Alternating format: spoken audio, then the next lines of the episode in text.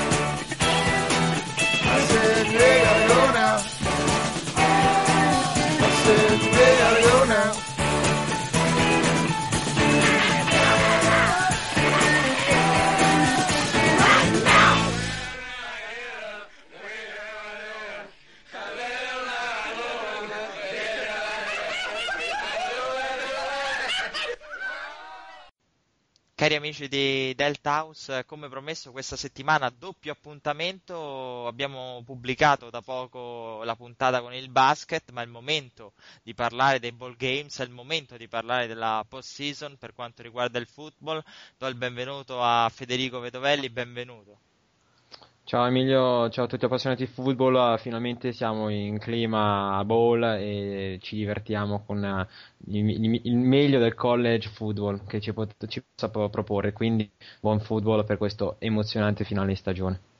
Abbiamo in queste settimane parlato nelle ultime puntate dell'Iceman, l'Iceman che poi è andato come da pronostico a Johnny Manziel. È andato con merito a Johnny Manziel, più che altro è che la sua vittoria non è una sorpresa in sé quella della sua stagione perché veramente ha scritto la storia del suo Ateneo con la SEC, eh, cioè battendo una difesa come quella di Alabama con estrema semplicità da lì, portando il suo soprannome Johnny Football che lo accompagnerà negli anni a venire. Però la- il fatto è che Gio- Johnny Manziel ha, ha rotto il sortilegio che negava al- a un freshman di vincere l'Heisman Trophy. È stata una grandissima cosa. Infatti nel momento della premiazione c'è stato scritto proprio qualcuno che ha sussurrato Johnny, congratulazioni, tu hai appena fatto la storia. E infatti così il primo freshman a vincerla ha battuto la concorrenza di due senior come Monty Theon, il, il quarterback uh, Klein di Kansas State, con merito, nonostante Teo forse lo meritasse, perché dopo quanto visto in questi anni a Notre Dame poteva essere il suo riconoscimento, però Teo avrà l'opportunità di sfidare Alabama nel, nel, National Championship e quindi magari di coronare la sua carriera universitaria con un premio che non risponde pienamente al significato individuale ma dà comunque grandissime soddisfazioni.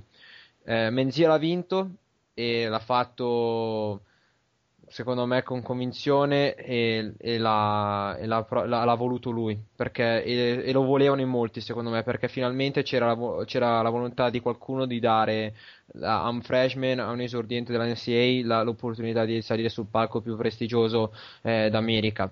Quindi io sono contento per Menziel e gli auguro il meglio perché adesso sicuramente la difesa già dal, dal, secondo anno si concentrerà su di lui perché sappiamo che Texan AM dipenderà molto dal suo quarterback.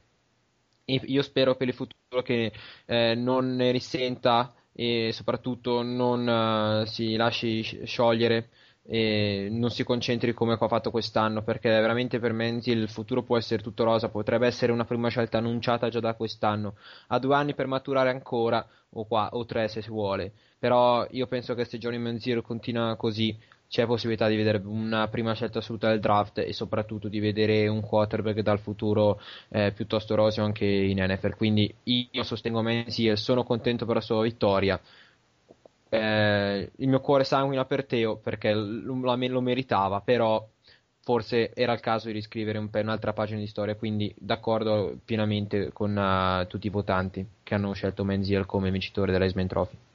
Una domanda provocatoria che in molti si sono fatti tra i vari forum eh, e i vari siti, non solo quelli americani ma anche europei e italiani.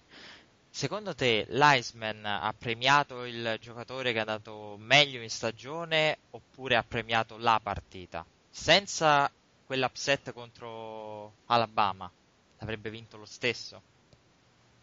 È difficile da dirsi perché Teo veramente è stato costante in tutte le sue partite, ha piazzato un numero di intercetti veramente alto per un linebacker. Comunque mi fa pensare che Menziel basta guardare le statistiche, l'ha chiusa in crescendo la, stag- la stagione da, da, quando, non solo da Alabama, ma già da ben da prima ha cominciato a raccogliere cifre piuttosto ragionevoli, confermando però anche gli errori di inesperienza.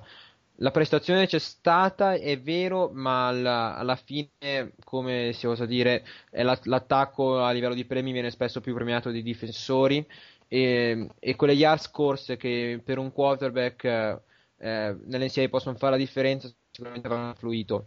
Eh, io ripeto e continuo a sostenere che Teo forse per la continuità l'avrebbe meritato, ma soprattutto per visto in questi anni. Il rischio è questo, che avendo Menzel come freshman devi, devi paragonare su un anno confronto di quattro. Se invece fossero arrivati a mettere a confronto due senior, cioè Menzel e, e Teo, magari Teo sarebbe rimasto più costante, a quel punto la, avresti potuto premiare lui per la costanza. Invece mi fa pensare che abbiano premiato più una stagione, ma anche facendo un bel salto nel vuoto, dicendo che magari non sanno cosa potrà accadere un domani. Gianni Menzel fa- avrà fatto sì, una grandissima stagione, la partita con Alabama di per sé è una gran cosa, ma tutto sommato è anche frutto di altri ottimi risultati precedenti che poi sono proseguiti. Io sono convinto che non hanno premiato la premiazione, ma hanno fatto quanto Johnny Football ha fatto eh, per un Ateneo che noi ricordiamo che lui eh, sta arrivato al college convocato dall'attuale offensive coordinator di Dolphins invece si è trovato con un altro allenatore. Quindi anche qui la difficoltà di entrare in un Ateneo che non proprio non, non aveva il suo reclutatore. Lui era predestinato ad andare a Oregon e invece l'avevano, l'avevano eh, fatto ricredere che Texas A&M sarebbe stata una migliore soluzione io penso che alla fine Johnny Menzel va primato per quanto ha fatto nella stagione perché veramente ha reso l'attacco degli, degli Aggies qualcosa di veramente, di veramente fantastico, bello da vedere e capace di battere Alabama. Io premio la stagione, non la prestazione. Questa è la mia risposta. Perfetto, quindi sei d'accordo con eh, coloro che hanno votato Johnny Manziel. Per quanto riguarda Montiteo, pensi che potrebbe avere delle ripercussioni in negativo. Poi vabbè, avremo modo di parlare di lui per quanto riguarda il National Championship, però in molti davano lui. molti davano lui, ma sarebbe stato un premio per la carriera. Secondo me la, la, l'opportunità di essere entrato in National Championship gli darà un'altra opportunità di forse chiudere l'anno con National Championship e Ace Trophy come ha fatto Ken Newton è sì una grande eh, etichetta per il tuo, dra- il, il tuo prossimo draft però soltanto che parliamo anche sempre di un inside linebacker, parliamo di un difensore che ha fatto una stagione fantastica a confronto di un quarterback che aveva fatto un'altra fantastica stagione. Dopo io penso che nelle cifre Teo abbia qualcosa in meno perché un, uh, non, non, si sa, non, si riesce mai a con, comprendere quale può essere la statistica ideale per un placatore, del, eh, per un, placatore, per un uh, difensore. Per numero di sec non è altissimo, ricordiamo però che è un inside, il numero di intercetti è spaventoso, quindi le opportunità c'erano. Alla fine hanno premiato Menziel per il numero di touchdown. Comunque io penso che Teo l'avrebbe potuto meritare, ma forse era il caso veramente di riscrivere un'altra pagina di storia e di rendere il futuro di Johnny Manziel qualcosa di più avvincente partendo da una, da una base che l'aveva premiato già come migliore dell'NCA per un anno. Dopo io sono convinto che lui può, possa veramente rivincere, quindi coronare ancora di più la sua, stag- la sua carriera al college. È difficile veramente pronosticare, però Teo se l'ha giocata fino in fondo, grande guerriero. Io penso che verrà premiato al prossimo draft con una chiamata che verrà ben più presto di quanto si creda, nonostante molti lo mettano tra la 5 e la decima. Io sono convinto che possa essere un top 5 pick sicuro. Se l'attuale situazione NFL è questa, ci sono squadre che potrebbero ricorrere presto su lui. Quindi magari non riceveranno soddisfazione adesso, la riceverà magari a gennaio, magari la riceverà ad aprile. Comunque io sono convinto che ha fatto veramente dei numeri fantastici per una carriera Notre Dame. Comunque, onore ai due contendenti dell'Iceman Trophy. È il momento però di parlare dei ball games. Direi di, a questo punto di cominciare proprio da Texas AM, da, dal ball game, eh, l'ATT Cotton Bowl che Johnny Manziel affronterà contro Oklahoma.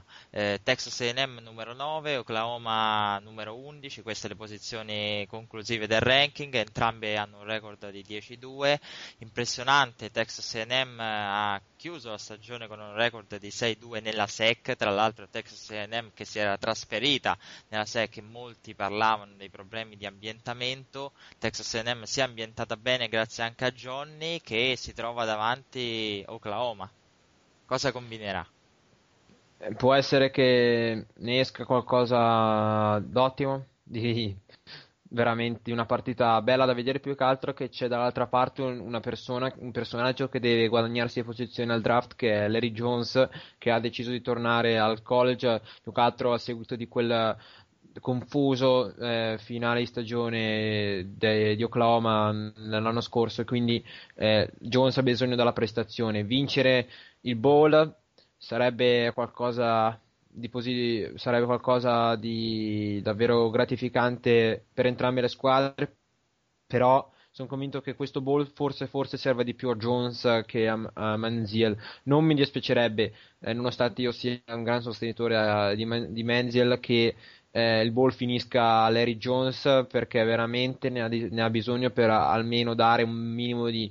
Ehm, di profondità nel ruolo di quarterback la prossima classe non è così abbondante. Quindi io preferirei vedere un successo di Oklahoma nonostante sia difficile perché Texan A&M ha dei giocatori che possono veramente farti la partita e cambiarla quando vogliono e sono, e sono convinto che sarà una bella partita resta il fatto di vedere che a mio giudizio personale preferirei a cuore che vincesse Oklahoma però se con Menziel eh, Hill eh, come left tackle Texan A&M veramente può costruire un'altra gara eh, al segno della sua grande stagione. Quindi partita in equilibrio però io dico a cuore Oklahoma ma forse sul concreto vincerà ancora Texan A&M no, quindi non pensi che eh, Texas A&M possa subire l'assenza di un uh, rushing game fino a questo momento non pervenuto perché eh, guardando le statistiche il leader di portate di yards uh, corse è proprio Johnny Manziel non pensi che questa assenza di running back la possa pagare poi nella partita importante Texas A&M? Eh, ma il, il mio concetto è che i bowl sono sempre una partita strana da, sotto molti aspe- aspetti di vista. Si tratta di una finale, una finale una partita a sé che non mai rispecchia al vero esito che si, si, vede in regular season. Anche l'anno scorso Louisiana sembrava avere una difesa dominante, invece ha subito eh, il pass game di un AJ McCarron uscito in quella partita e quindi a mio modo di vederla è un episodio a sé. E detto così, è chiaro che c'è forse da da pensare, però è anche vero che il rushing game di, eh, di Texan AM ha una buona media di portate, cioè, ma Malena, il running back, ha una, ha una, buona, una buona media di portate. Dopo al college i numeri vanno sempre presi un po' eh, con le pinze per il fatto che non si è di fronte a delle difese professionistiche, però a mio modo di vederla, Di Menziel è uno che la palla la, la, gestisce e molto, non a caso gioca lo spread offense, quindi eh, la palla eh, passa molto nelle sue mani, poi dato che ha la convinzione nelle proprie gambe, è ovvio che decide spesso di correre. Però tutto sommato dietro di lui non manca a mio modo di vedere la riserva, quindi sicuramente ci sarà possibilità di vedere un attacco bilanciato, anche se, se il successo è arrivato con palla in mano a Menzel, io temo, anzi temo, pronostico che sarà una partita come quella vista regular season da parte degli Agis, cioè palla in mano a Menzel e vediamo cosa combiniamo. Però non è precluso che utilizzino anche le corse perché secondo a mio modo di vedere hanno, hanno fatto più spettacolo che niente però Malena può essere una buona spalla in questa finale. Tra l'altro, guardando i numeri dei due quarterback, eh, al di là del rushing game di cui abbiamo parlato, Manziel probabilmente con eh, qualche passaggio in più avrebbe superato Landry Jones, perché Manziel ha 107 passaggi tentati in meno e comunque a livello statistico ha concluso indietro di 500 yards. Comunque una grande stagione per Texas A&M che ha una media punti di 44,8, quindi una squadra che realizza molto e che tra l'altro è favorita secondo le scommesse, quindi Texas A&M favorita anche per gli scommettitori. Quindi sono d'accordo con te sul pronostico. Punteggio? Punteggio, prevedo una partita che se vuole rimanere aggrappata al risultato Oklahoma dovrà dare il meglio del 6 in attacco e quindi io pronostico un over 30.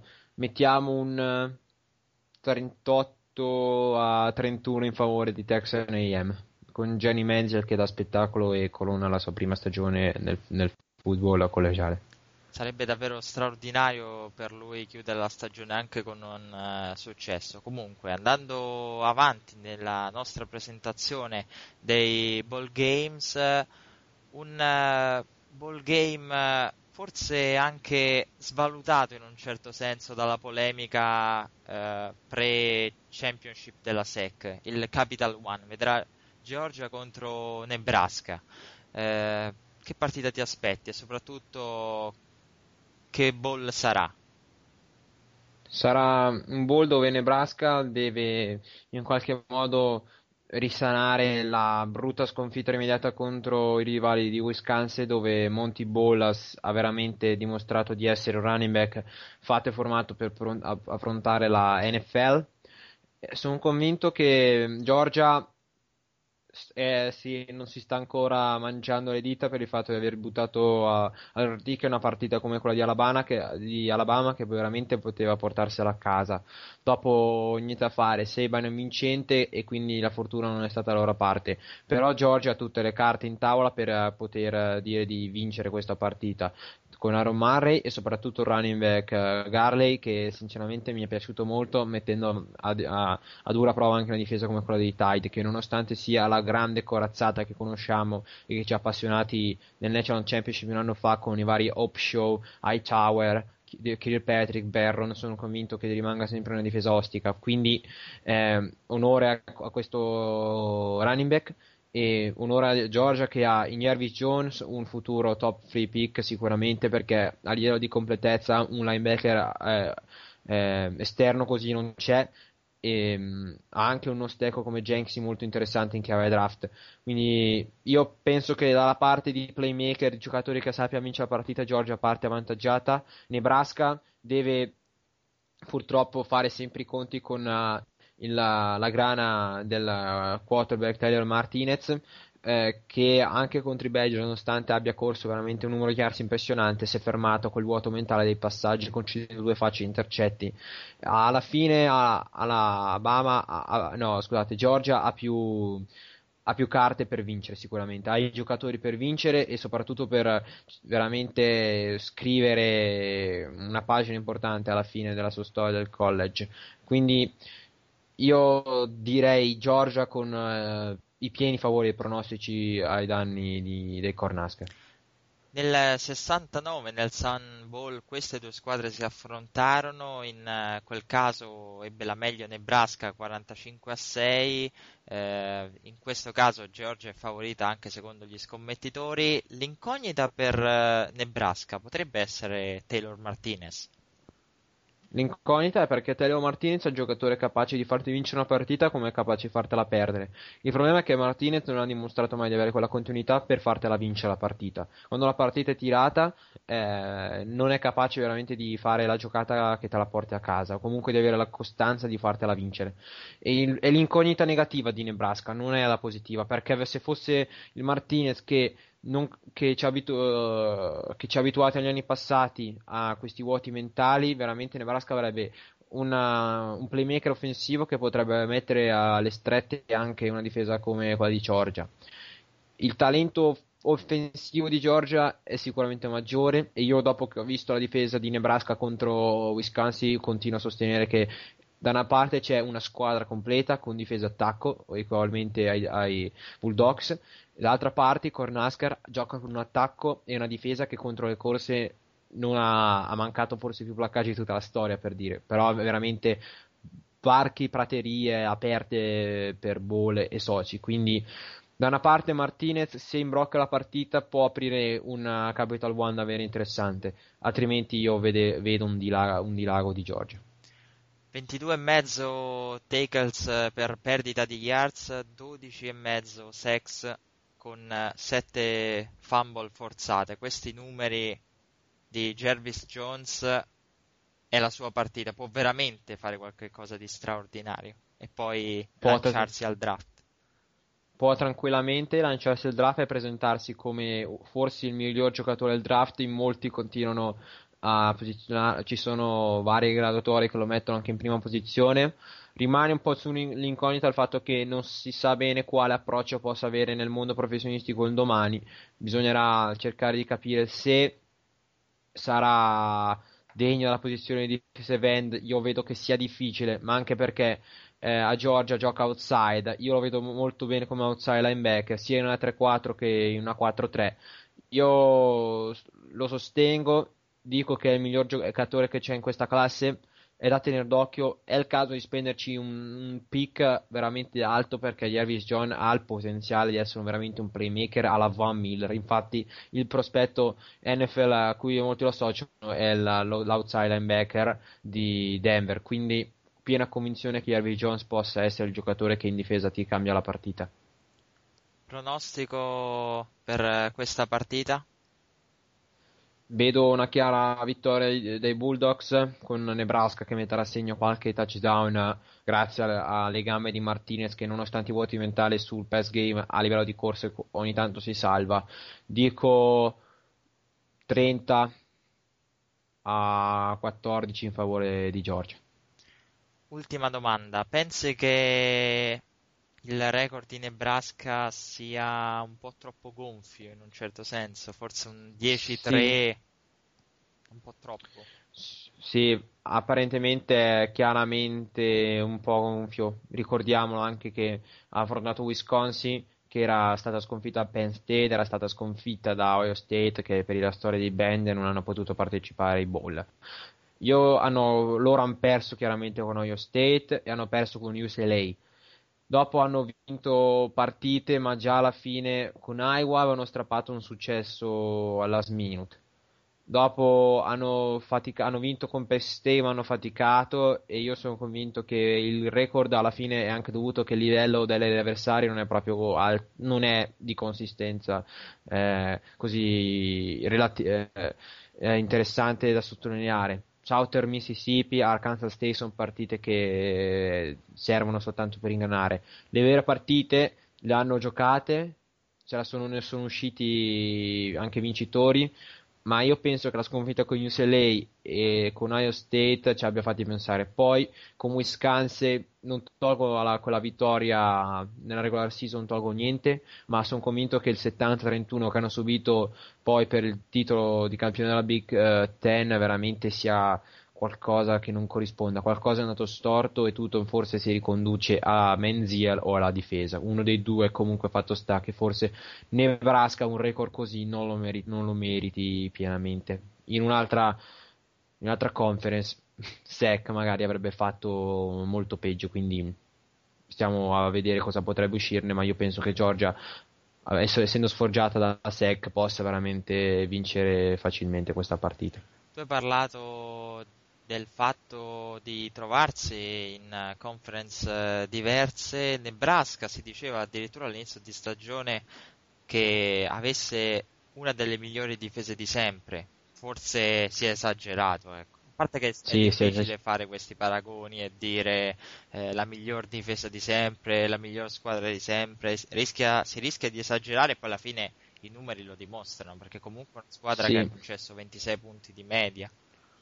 Eh, sono numeri che pesano, che sono stati anche gonfiati alla, con la sconfitta contro i Badgers. Però è chiaro che in una Big Ten puoi essere padrone, ma il vero teatro, il palcoscenico della verità è a, è a gennaio o fine di dicembre quando giochi un bowl e lì veramente devi dare dimostra- dimostrazione di essere una gran difesa.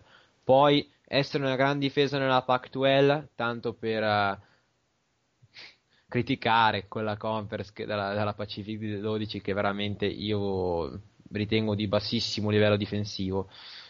Personalmente eh, vedo che è meglio essere la, l'ultima difesa delle migliori che è la migliore delle ultime. Quindi Nebraska forse non doveva essere proprio così fiera di questo suo rendimento, così come Stanford non doveva essere eh, fiera del suo rendimento nel Pac-12 perché poi è bastata una finale e un certo Franklin ha infilato 202 yards corsa.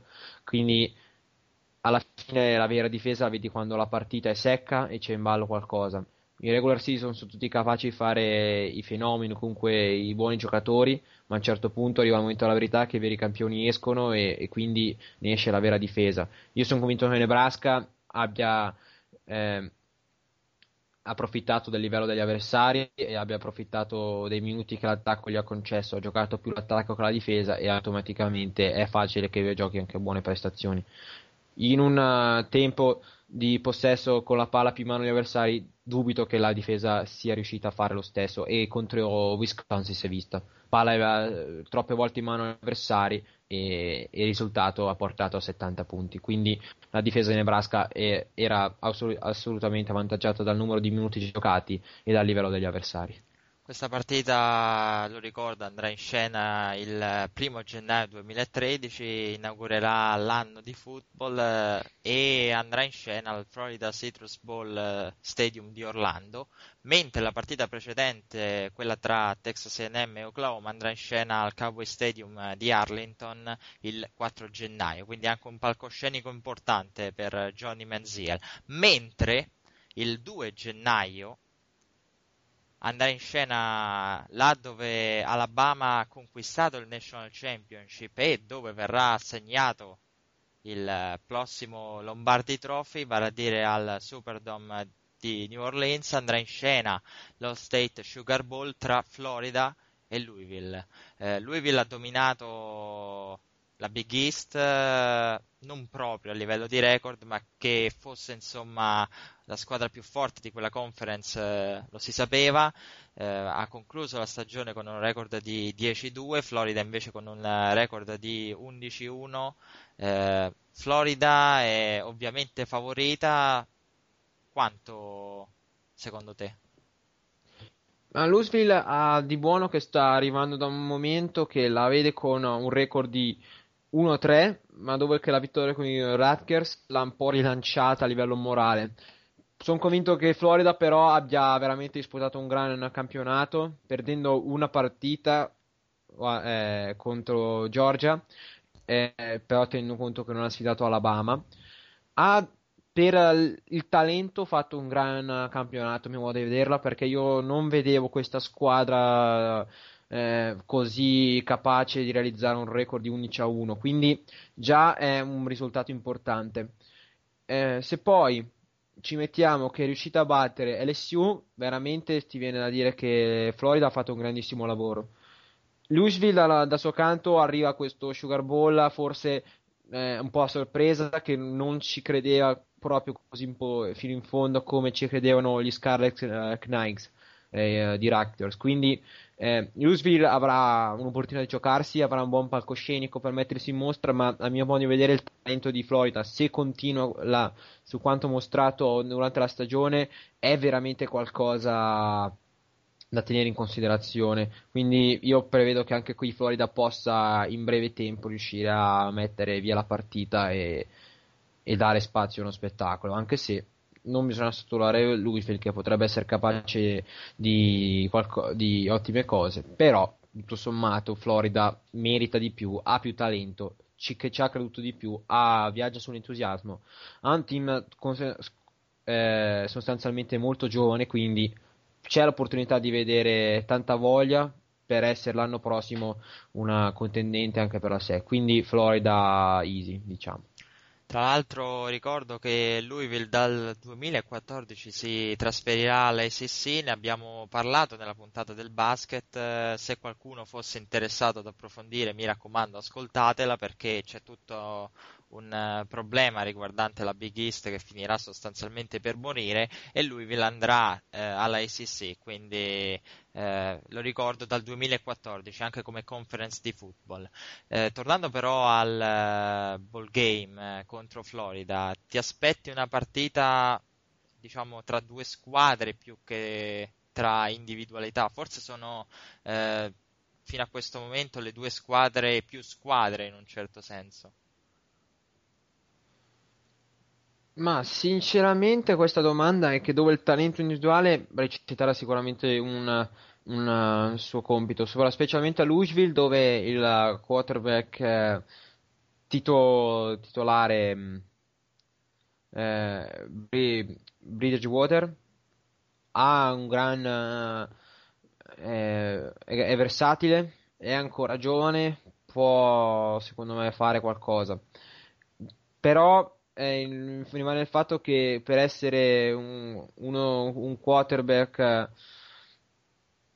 di, un quarterback di colore è molto pocket e quindi eh, secondo me ha influito parecchio sul gioco di Louisville. Si è reso protagonista di ottime giornate ah, ah, con ottimi passaggi, però io sono convinto che forse, forse servirà qualcosa di più in, uh, in, in un Sugar Bowl.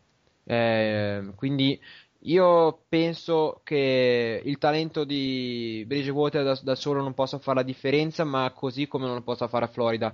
Eh, è vero, ci sarà l'individualità, cioè lui sfiderà il uh, quarterback uh, di Florida Bri- Brickell, che non è stato proprio protagonista di una, di una stagione così esaltante, ma che ha trovato grande continuità nel rush game. Vedo che alla fine la partita sarà conservativa all'inizio da parte dei Gators, ma poi si potrebbero aprire ampi spazi per uh, dare a Driscoll l'opportunità di mettersi in mostra. Comunque sarà una partita inizialmente dove l'individualità farà la differenza, ma poi il collettivo verrà fuori. È più probabile un primo quarto equilibrato e poi quando si riesce a mettere a freno l'arma del, del singolo, il collettivo non riesce a tenere il passo. Quindi in quel punto Florida avrà più talento da mettere in campo. Pronostico secco? Con punteggi? Dico un 30, 35 a favore di Florida su un, un 20 a dir tanto, magari è più giusto correttere un 15 a favore di Louisville. Florida che ha vinto i due precedenti nell'80 e nel 92, fino a questo momento tutta sec. Sarà la conference che dominerà. Avrei eh, dovuto chiedertelo dopo per scaletta, ma a questo punto te lo chiedo subito.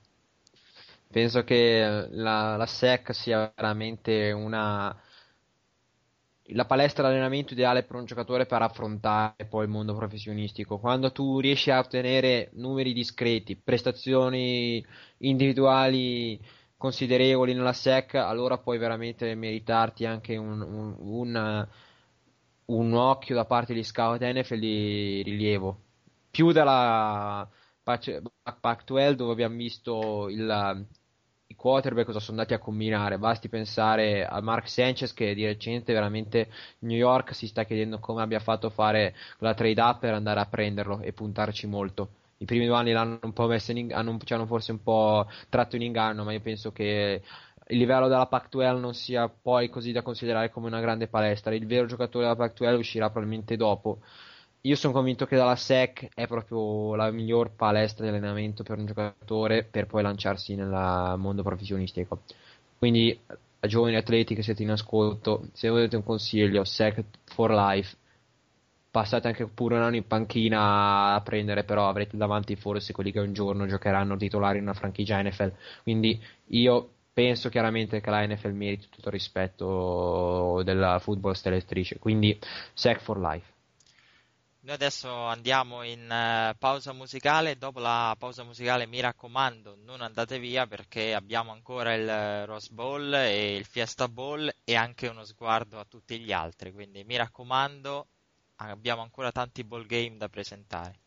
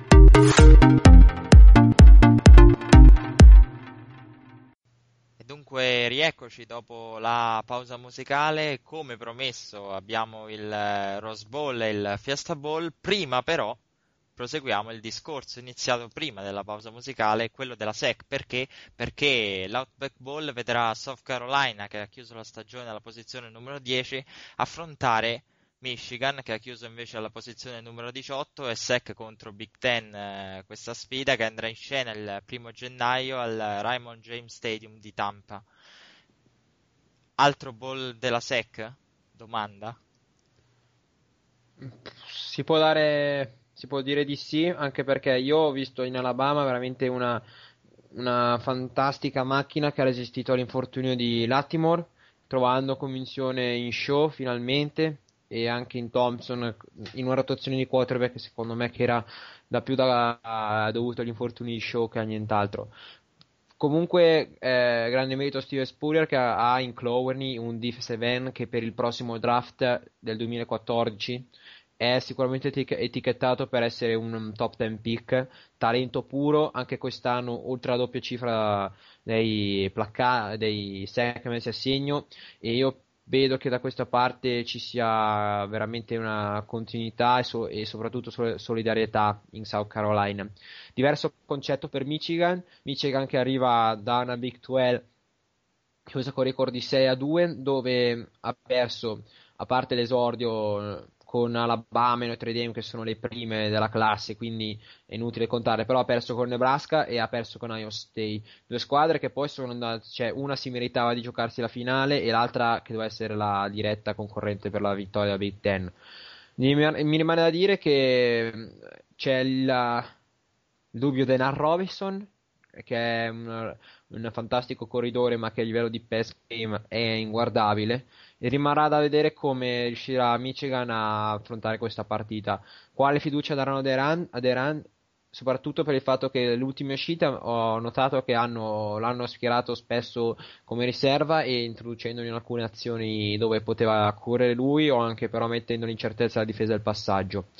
E alla fine Garden, che è stato quello che è entrato, ha ben dato qualche eh, riferimento dimostrando di poter condurre un attacco e Robinson come backup quarterback un po' la tintivo come avrebbe, magari avrebbe dovuto aver fatto sparano i Jets, cosa che non ha fatto, ha avuto, un, avuto successo seppur magari arrivato, arrivando con un po' di ritardo.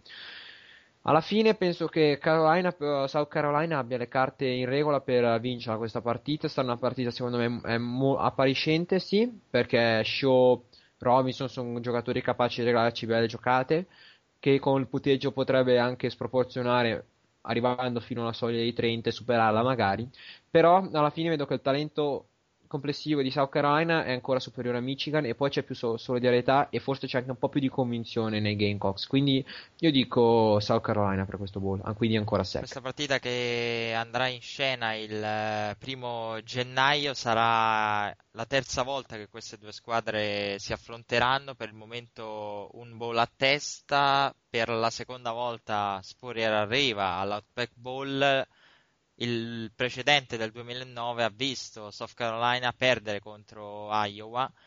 Comunque, tornando al discorso quarterback, Terran Robinson uh, vorrebbe partire titolare. Il problema è l'infortunio l'ha ammesso anche lui, ha limitato il suo passing game, ma c'era prima il passing game di Terran Robinson, cioè lui sapeva passare prima dell'infortunio, non... perché approfittato approfittato no non bisogna ridere perché bisogna avere rispetto di chi tifa, tifa Michigan. Ciao Cer comunque eh, alla fine nel suo best game è stato anche un po' avvantaggiato dal livello degli avversari tipo Massachusetts eh, Illinois queste squadre. Quindi penso che un po' abbia avuto successo in quelle partite e abbia arricchito le sue cifre ma le ha arricchite soprattutto su corsa, dove secondo me rimane solo la sua vera arma. Il punto è questo, che Denar Robinson per il futuro è altamente limitato, perché a livello di pass game non penso che possa veramente fare dei miracoli in così breve tempo. E a livello di rush game non ha il fisico per affrontare i Luke Clay, Lulaker, Patrick Willis, Navarro Bowen della NFL. Quindi io dico che Denar Robinson potrebbe dare un suo contributo in questa partita, ma poi in uscita dal college aveva ben poco da dire. Tra l'altro Darren Robinson che ha un motivo particolare poi per eh, voler partire, perché al di là di dimostrare qualcosa in campo, lui è a meno di 80 yards dal secondo di sempre per yards corse a Michigan eh, Ro- Thomas, quindi potrebbe superare Thomas e diventare il secondo di sempre, quindi vuole anche scrivere una parte di storia del suo college eh, Denan Robinson, ovviamente infortunio permettendo, anche perché poi Gardner comunque ha fatto abbastanza bene, quindi non sarebbe una novità vedere Gardner in campo. No, non sarà una novità, anche perché ultimamente sono usciti a giocare sono un po' come un Ohio State, quindi eh, a me è fatto, sono riusciti anche a stare davanti a, ai Buckeyes per un po' di tempo, quindi merita fiducia Garden sicuramente. Per questa partita Garden deve meritare fiducia e utilizzare Robinson come eh, possibile sorpresa per dare a un certo punto una svolta alla partita piazzando il big play che magari ti spezza in due la, la, la, lo score. Quindi io dico che Michigan il talento per faccia ce l'ha, però la solidarietà dei, dei Gamecocks è forse superiore, quindi diamo ancora ragione alla SEC per questa sfida. Noi abbiamo parlato del dubbio per quanto riguarda il quarterback di Michigan, però c'è un dubbio come partente anche dall'altra parte, perché Spurrier ha detto che sia Thompson che Shaw devono essere pronti, quindi non si sa. Dipenderà molto come vorranno impostare la partita. A mio modo di vederla, Spurrier deve credere più in Shaw perché senza Latimore ha veramente fatto ottime cose, anche se Thompson non ha sfigurato. Shaw dà quell'imprevedibilità sulla, sulle corse che forse non ha Thompson sicuramente. E inoltre eh, a parte i suoi famosi tuffi di testa conseguenze commozioni cerebrali eh, Shaw rimane per un sistema dove il rushing game fa da padrone la, il miglior interprete. Quindi io se fossi in Spurrier punterei su Shaw e magari riuscirei a ottenere qualche, qualcosa di più anche perché d'altra parte Michigan a mio modo di vedere non ha grandi playmaker per fermarlo quindi fiducia show Andando avanti nella nostra presentazione dei ball games abbiamo una sfida veramente interessante per quanto riguarda quello che abbiamo visto in questa stagione, quella tra Oregon e Kansas State. Il Fiesta Bowl Oregon ha concluso la posizione numero 4 con un record di 11-1 di provenienza della Pac-12, dall'altra parte Kansas State ha concluso con lo stesso record, stesso record anche in conference di provenienza dalla Big 12. Come vedi questa sfida tra due squadre che veramente in stagione sono state in lotta fino alla fine, fino alle ultime settimane per il National Championship. Tra l'altro questa sfida andrà in scena il 3 gennaio all'University of Phoenix Stadium eh, in Arizona. Eh, è un po' una sorta di consolazione di finale del terzo e quarto posto, se possiamo così dire, anche se in realtà la terza sarebbe Florida, però sono comunque due squadre che hanno lottato veramente fino alla fine, bisogna rendergli merito bisogna prendergli merito e alla fine ci ha creduto Oregon forse, forse meritava uno step in più, ma forse era al livello della Pac-12 e quindi è giusto che il destino sia così. È una consolazione per Kansas State perché ha giocato una stagione buona ma io continuo a sottolinearlo contro squadre che proprio non meritavano di essere affrontate. A un certo punto è arrivato Baylor, è arrivato la giornata no di Klein e allora lì ha avuto la meglio la, la squadra di RG Free, dell'Ez RG Free. Quindi io sono convinto che eh, Kansas State si presenta a questa sfida dovendo contare complessivamente sul talento del suo attacco e perché la difesa non è mai stata veramente messa all'opera, salvo in caso in West Virginia, dove però Gino Smith aveva già fatto i conti con il livello nettamente più consistente degli avversari. Um, a mio modo di vederla, Kansas State ha vinto con TSU meritatamente e ha battuto Texas credendo molto nei suoi interpreti d'attacco, ovvero Klein e running back Hubert, che veramente hanno racimolato yards su yards e soprattutto touchdown uh, in quantità infinita. E allora io penso che sarà una sfida dove gli attacchi premieranno, dove Rush Game sarà la, la sfida nella sfida. Oregon dalla parte sua ha tutto il talento che vuole in, in Mariota, in Barner e in Thomas, quindi sicuramente eh, sarà una sfida dove gli attacchi faranno da padrone e io ho l'idea che Oregon vada incontro a una sfida che ha vissuto come USC. Chi segna di più alla fine vince, ma senza contare la difesa. Alla fine, se ci sarà il playmaker che può farti la giocata, dove forse Oregon ce l'ha, eh, come voglio sottolineare in Jordan, il defensive end che sta prendendo in considerazione anche per il prossimo draft, avrà sicuramente un vantaggio in più, un possesso in più di vantaggio, quindi potrebbe uscire. La partita si gioca sulle corse e alla fine la difesa che darà forse il minimo di contributo in più, alla fine permetterà al suo, college di portarla a casa. Però come hai detto te, è una consolazione, è più una consolazione per uh, Kansas State che veramente ci aveva creduto fino alla fine a un certo punto, proprio quello gambetto di Baylor l'ha tolta fuori. Oregon invece con Stanford perdendolo a quel punto ha capito che non c'erano c'erano idee che non li volevano nel National Championship, quindi li hanno scartati.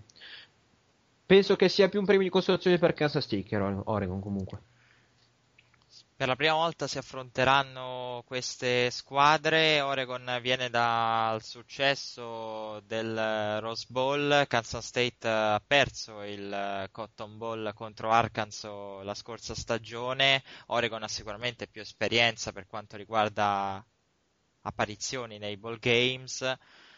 Quello che ti volevo chiedere è questa sfida, eh, come può, secondo te, impostarla un allenatore come Kelly o un allenatore come Snyder? Abbiamo di fronte un allenatore ormai tanto richiesto dall'NFL, Kelly, contro che... il miglior allenatore della Big 12 Snyder, che è stato una delle rivelazioni perché veramente ha costruito un team che nessuno si aspettava potesse veramente lottare fino, al national, fino alla fine per il National Championship. Penso che Kelly deve, sol- deve soltanto vincere questa partita perché poi con il, il cambio di, campi- di, panchine che ci saranno nella F l'anno prossimo, dove ci sono veramente un numero di panchine traballanti veramente considerevole, possa avere il suo trampolino di lancio. L'anno scorso ha vinto Rose Bowl, ha perso il National Championship l'anno prima eh, contro Cam Newton, sottolineiamo, venuto ai Panthers. Comunque, eh, Kansas State è una rivelazione. Io dico che però l'esperienza conta e come si parla spesso che le partite importanti le vince anche con l'esperienza. Oregon ne ha di più in questo caso. Klein è un, è un senior come quarterback, ma è anche un giocatore che ha nelle, nella testa la corsa e quindi a livello di pass game non sa quando deve provare a accendere la partita o quando magari provare a spegnerla per, eh, per influire sull'inerzia dello scontro. Quindi Oregon ha più esperienza e sicuramente Kelly la vorrà mettere in mostra fino in fondo. Io sono convinto che alla fine Kelly la porta a casa e si lancia così a uno dei primi eh, allenatori del college football proiettati verso il football professionistico. Pronostico secco con punteggio?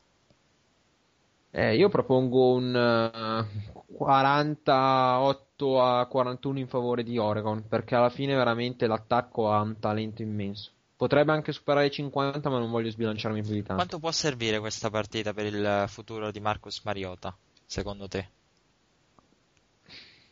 È un quarterback a livello di pass game, può somigliare molto al suo eh, predecessore Thomas, che non ha trovato fortuna al draft rimanendo un free agent.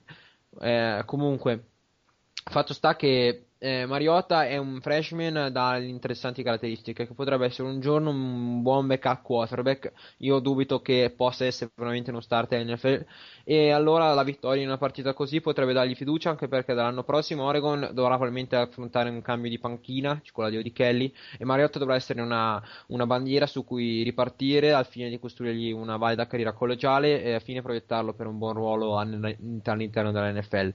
Dopo sta al giocatore, però la partita servirà a lui soprattutto per esperienza e per poter negli anni a venire avere eh, nella testa la capacità di saper gestire al meglio una partita veramente tesa, cosa che forse non è riuscita a fare al meglio con Stanford. Quindi servirà sicuramente a Mariota. Andando avanti nella nostra preview to- troviamo il Rose Bowl. giocato nell'omonimo Rose Bowl. Rose Bowl Stadium, Pasadena Rose Bowl. in California. Stanford contro Wisconsin. Stanford ha chiuso la stagione con un record di 11-2, ha fatto grandi cose nella Pac-12, approfittando delle sfortune degli altri, USC. E dall'altra parte trova Wisconsin che ha chiuso con un record di 8-5, come detto, 4-4 all'interno della Big Ten. Wisconsin che non è nemmeno nel ranking. È un- l'opportunità veramente per Stanford eh, di concludere una stagione straordinaria. Nessuno si aspettava che con la partenza di Andrew Luck il team potesse fare una stagione del genere. Sarebbe veramente la ciliegina sulla torta per Stanford chiudere con un successo. Sarebbe veramente la ciliegina sulla torta, all'insegna che uno dei programmi eh, universitari più solidi di sempre, eh, ancora nell'elite eh, del football, dopo che un fenomeno come Luck sta trascinando i Colts verso i playoff. Onore a Davis Shaw, il coach dei Cardinal, che ha veramente trovato il metodo di dar fiducia certo- nel momento chiave della stagione a Kevin Hogan, trovando così la, la valida spalla per trascinare il rush game già potente di Stefan Taylor. La difesa ha subito parecchio nella Championship Game contro UCLA, però rimane il punto che ha subito soprattutto sulle corse e qui è il tema della partita. Wisconsin ha dalla sua parte una difesa che contro le corse ha subito il- l'abilità di playmaker di Martinez che però forse è un playmaker già più eh, sviluppato rispetto a Hogan. Hogan è ancora un artista in erba che deve crescere, crescere, crescere. O, eh, Martinez ha fatto delle sue gambe il miglior utilizzo in quella partita. Hogan invece adesso è di fronte a una difesa che morde, morde, morde e soprattutto a livello di secondaria concede poco. Quindi la partita si sviluppa da un punto. Stanford deve fare la, part- la partita in difesa e contenere mo- quel Monty Ball che veramente sta, semi- sta seminando panico a tutti gli effetti. E a colui James White e tutti i suoi compagni. D'altra parte, l'attacco deve riuscire a, in qualche modo a avere uno stile conservativo, ridurre il tempo di gioco eh, della propria difesa e mettere invece molta pressione sulla, sulla difesa dei Badgers, facendo sì con eh, il suo stile conservativo e poi al, al di là col passaggio che potrebbe magari finalmente trovare un big play vincente. Io sono convinto che Stanford ha le carte, ma forse Wisconsin ha qualche punto in vantaggio in più, a livello soprattutto di, di- del- di come la, squa- la gara potrebbe svilupparsi, ovvero i punti di forza Wisconsin e le corse a confronto con la di Stanford, che nell'ultima partita ne è uscita sì vincente, ma di sicuro con eh, molti punti eh, su cui pensare. Su questi la difesa, che con- confermatosi come la prima della eh, Pac-12 si è tramutata veramente in un disastro contro le corse. E qui si fatto sta a livello della conference anche. Però io sono convinto che alla fine eh, la- sarà una partita vincente, il che potrebbe però spuntarla di Wisconsin. Io sono convinto che Wisconsin può veramente vincersi questo Rose Bowl e eh, così riportarselo a casa dopo che l'anno scorso è girato a favore dei Ducks. Quindi tu prevedi una vittoria da parte di Wisconsin alla fine? Pronostico? Tutto il, fav- tutto il bene che voglio a Stanford, eh, preferisco per questa partita i Badgers con un punteggio che alla fine sarà ingannevole per, eh, per il talento che c'è in campo, perché dubito che Wisconsin ripeta la strepitosa partita messa in, in in forma contro Nebraska. Però alla fine io vedo che Stanford dovrà concedere i suoi punti, ne ha concessi tanti a un attacco guidato da, da un quarterback eh, eh, scramble eh, con Adley e contando che Wisconsin ha ancora il problema quarterback che non ha ancora trovato una soluzione, il fatto sta che potrebbe essere una partita dove dimenticarsi anche qui soltanto di avere un pass game e di affidarsi tutto a rush game. E qui Stanford dovrà valutare la partita perché al, momento eh, che meno se la potrebbero aspettare, gioco di passaggio e big play che ti spacca la partita. Io do un vantaggio di Wisconsin per eh, il fatto che ha una quantità di rush game talmente vasta che può creare qualsiasi situazione. Io do vincente Wisconsin per il eh, tutti 28 a 24. Comunque sarà una partita tirata, ma forse i Badgers hanno più talento per spuntare. Tra l'altro i Badgers che non dovevano in realtà nemmeno esserci perché nella Big Ten ci sono state le penalizzazioni di Penn State, Ohio State, quindi veramente sarebbe un'occasione, nonostante tutto, nonostante non dovessero nemmeno arrivarci a questo Rose Bowl, sarebbe veramente una grande opportunità per loro. Quindi curioso il pronostico, perché quasi tutti danno favoriti gli uomini di Stanford, eh, però sarà sicuramente una bella partita. Non so se sei d'accordo. Eh, eh, sarà, no, partita bella sarà, lo sarà sicuramente. E i ragazzi di Palo Alto partono leggermente, magari favoriti sulla carta, ma secondo me Monty Ball è lì pronto per eh, fare una prestazione degna di, di caricarsi poi di posizione al draft. Eh, c'è in Wisconsin un desiderio di mostrare forse che sono veramente una squadra di massimo, massimo talento. Quindi io voglio dargli ancora fiducia. E anche, so, anche se so che eh, gli mancherà un quarterback capace di gestire la partita, avranno una game alla fine, alla fine che possa uscire vincente. Poi può darsi che capiti la giornata no al backfield e allora Stanford veramente possa dilagare. E a quel punto sarebbe anche però un po' bugiardo. Però Wisconsin si presenterà alla sfida forse con l'incognita quarterback. Se però fa, gestiscono la partita come contro Nebraska, che aprono praterie fin da subito, fruttando una linea offensiva veramente potente, che è da sempre una delle migliori del football uh, collegiale, penso che Badgers abbia un punto di partenza in più. Quindi tutto per me a, a favore di, di Wisconsin. Comunque abbiamo parlato di Stanford che ha approfittato della sfortuna e delle disfatte di USC, USC che nel Sun Bowl affronterà Georgia Tech, dai almeno il bowl contro Georgia Tech lo portano a casa, almeno quello. Almeno quello sì dai, perché alla fine mm, penso che Berkeley non sa... Mh, mm, eh, non penso che alla fine si faccia sfuggire un'altra occasione. Non, bisogna capire se eh, c'è eh, questo desiderio di farlo giocare, ma io penso sì perché Barca ha bisogno di un'ultima spiaggia per far vedere che può veramente essere un quarterback da, da confezionare anche per il prossimo draft in vista di, una, di, una, di un primo, primo, giro nella top 10.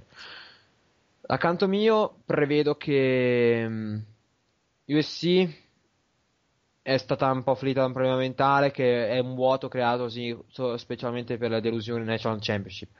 A quel punto io vedo che però questo periodo possa averla risanata e quindi possa alla fine contro Georgia Tech, che io mi chiedo come fa, abbia fatto giocare l'Atlantic Conference eh, contro Florida State la finale, quindi io dico che io sia al talento che ha, ha in parte Marquis Lee che è un bellissimo giocatore, un playmaker veramente interessante eh, possa portarla a casa. Quindi io sì, tutta la vita per Abbiamo parlato partita. Brevemente del Sun Bowl che vede protagonista Matt Berkeley, l'altro quarterback eh, Gino Smith che l'anno scorso ha massacrato, ha massacrato Clemson eh, con una prestazione straordinaria all'Orange Bowl, quest'anno affronta Syracuse e eh, è l'opportunità per Gino Smith per chiudere una stagione positiva da un punto di vista statistico e che lo lancerà nel mondo del professionismo è un'ultima opportunità per mostrare ancora di più il suo valore, sempre se qualche scout NFL avesse ancora dubbi.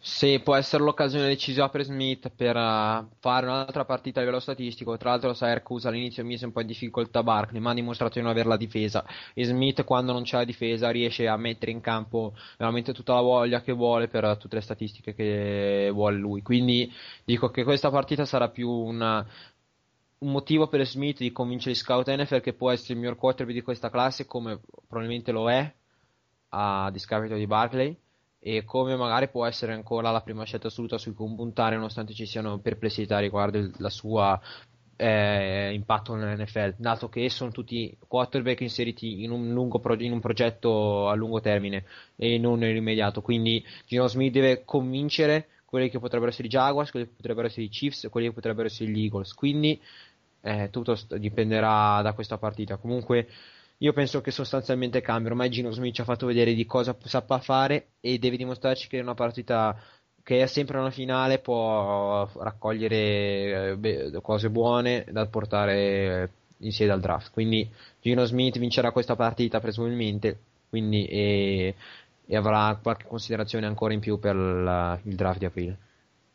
Tutti questi ball games eh, di cui abbiamo parlato ovviamente si concluderanno lunedì 7 gennaio con il National Championship del quale però parleremo nella prossima puntata. Lasciamo i nostri ascoltatori in sospeso. Lasciamoli perché veramente c'è una partita da cui bisogna parlare perché c'è un college in Notre Dame che ha scritto la storia dove c'è un Mountain Teo che ha seti di vendetta e d'altra parte c'è Alabama che ha una, una, squadra che forse a livello di competenza e che anche di recruiting perché veramente sta facendo cose fantastiche anche in, in questo recruiting dove un certo Iken Deacon sta forse decidendo di venire ad Alabama. Alla fine sta, sta cambiando decisione probabilmente.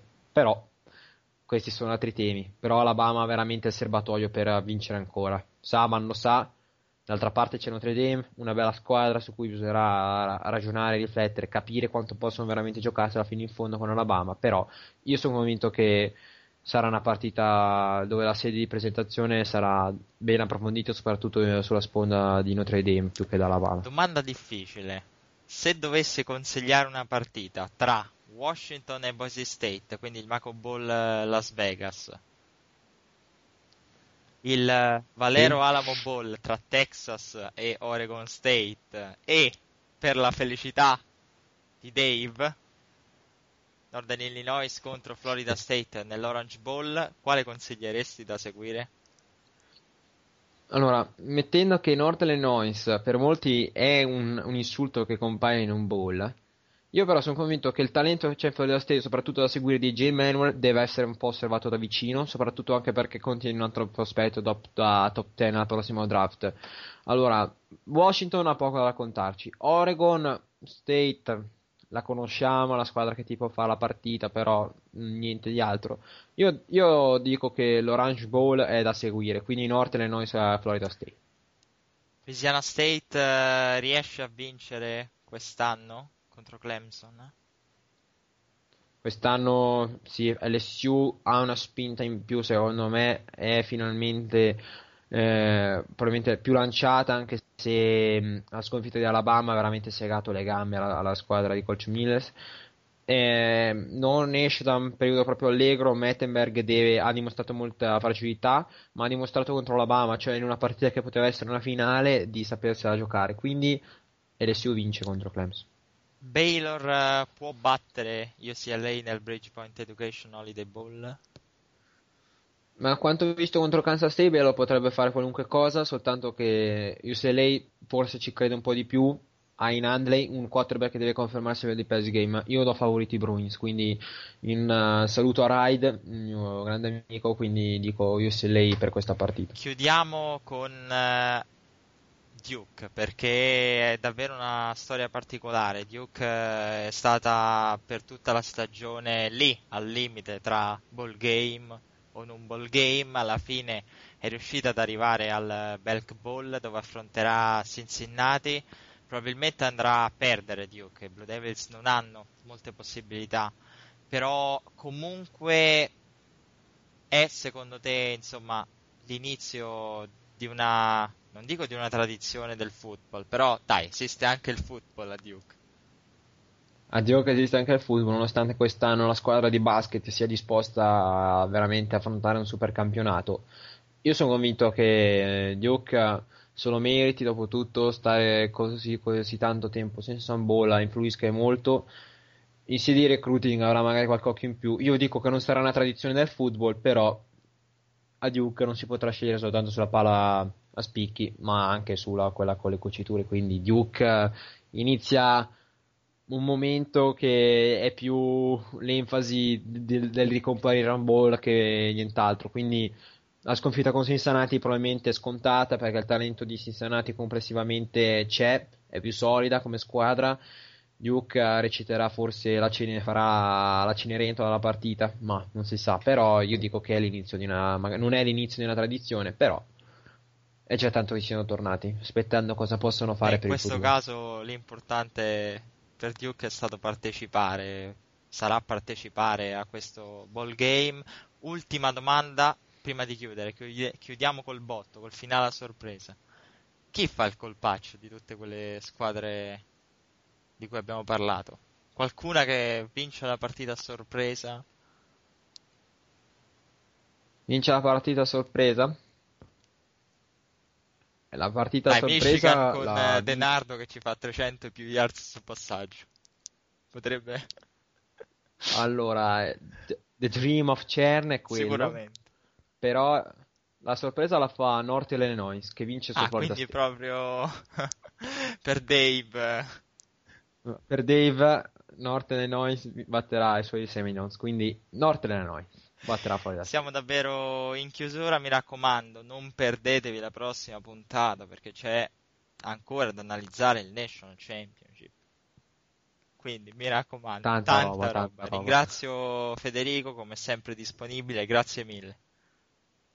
Di niente, è stato un piacere. Oh, è sempre football, ci sono i talenti dalla NFL domani, i miei Panthers sono prossimi al draft, devo vedere cosa c'è, quindi ragazzi, continuate a seguire il college football. Mi raccomando, quindi per quanto riguarda questa puntata siamo in eh, chiusura, ovviamente un eh, ringraziamento a voi ascoltatori e l'augurio che insomma questi ball games possano essere davvero davvero spettacolari. Buon football a tutti, un eh, saluto e alla prossima.